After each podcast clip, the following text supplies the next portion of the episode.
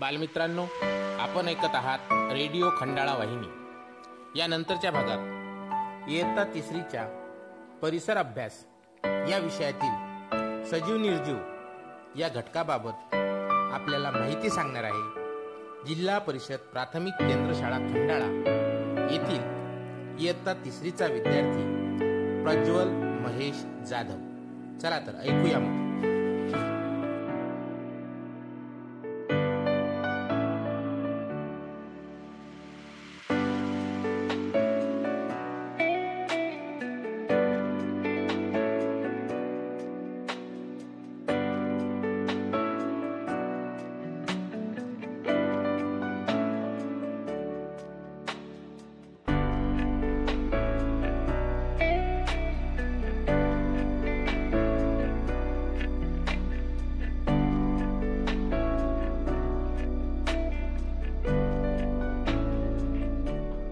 बालमित्रांनो आज मी तुम्हाला सजीव आणि निर्जीव याबद्दल थोडीशी माहिती सांगणार आहे.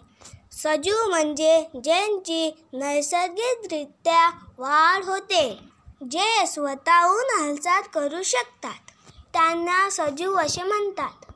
तर निर्जीव म्हणजे ज्यांची वाढच होत नाही आणि ते स्वतःहून हालचाल करू शकत नाही त्यांना निर्जीव असे म्हणतात. चला तर उदाहरणावरून समजून घेऊया.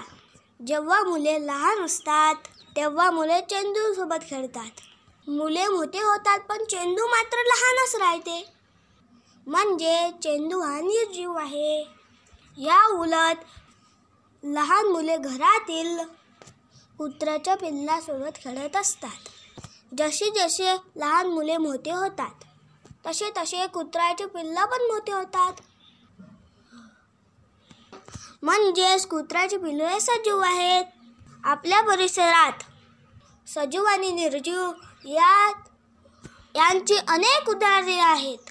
टेबल खुर्ची पेन पेन्सिल हे सर्व निर्जीव आहेत. प्राणी वनस्पती व जीवजंतू हे सर्व सजीव आहेत.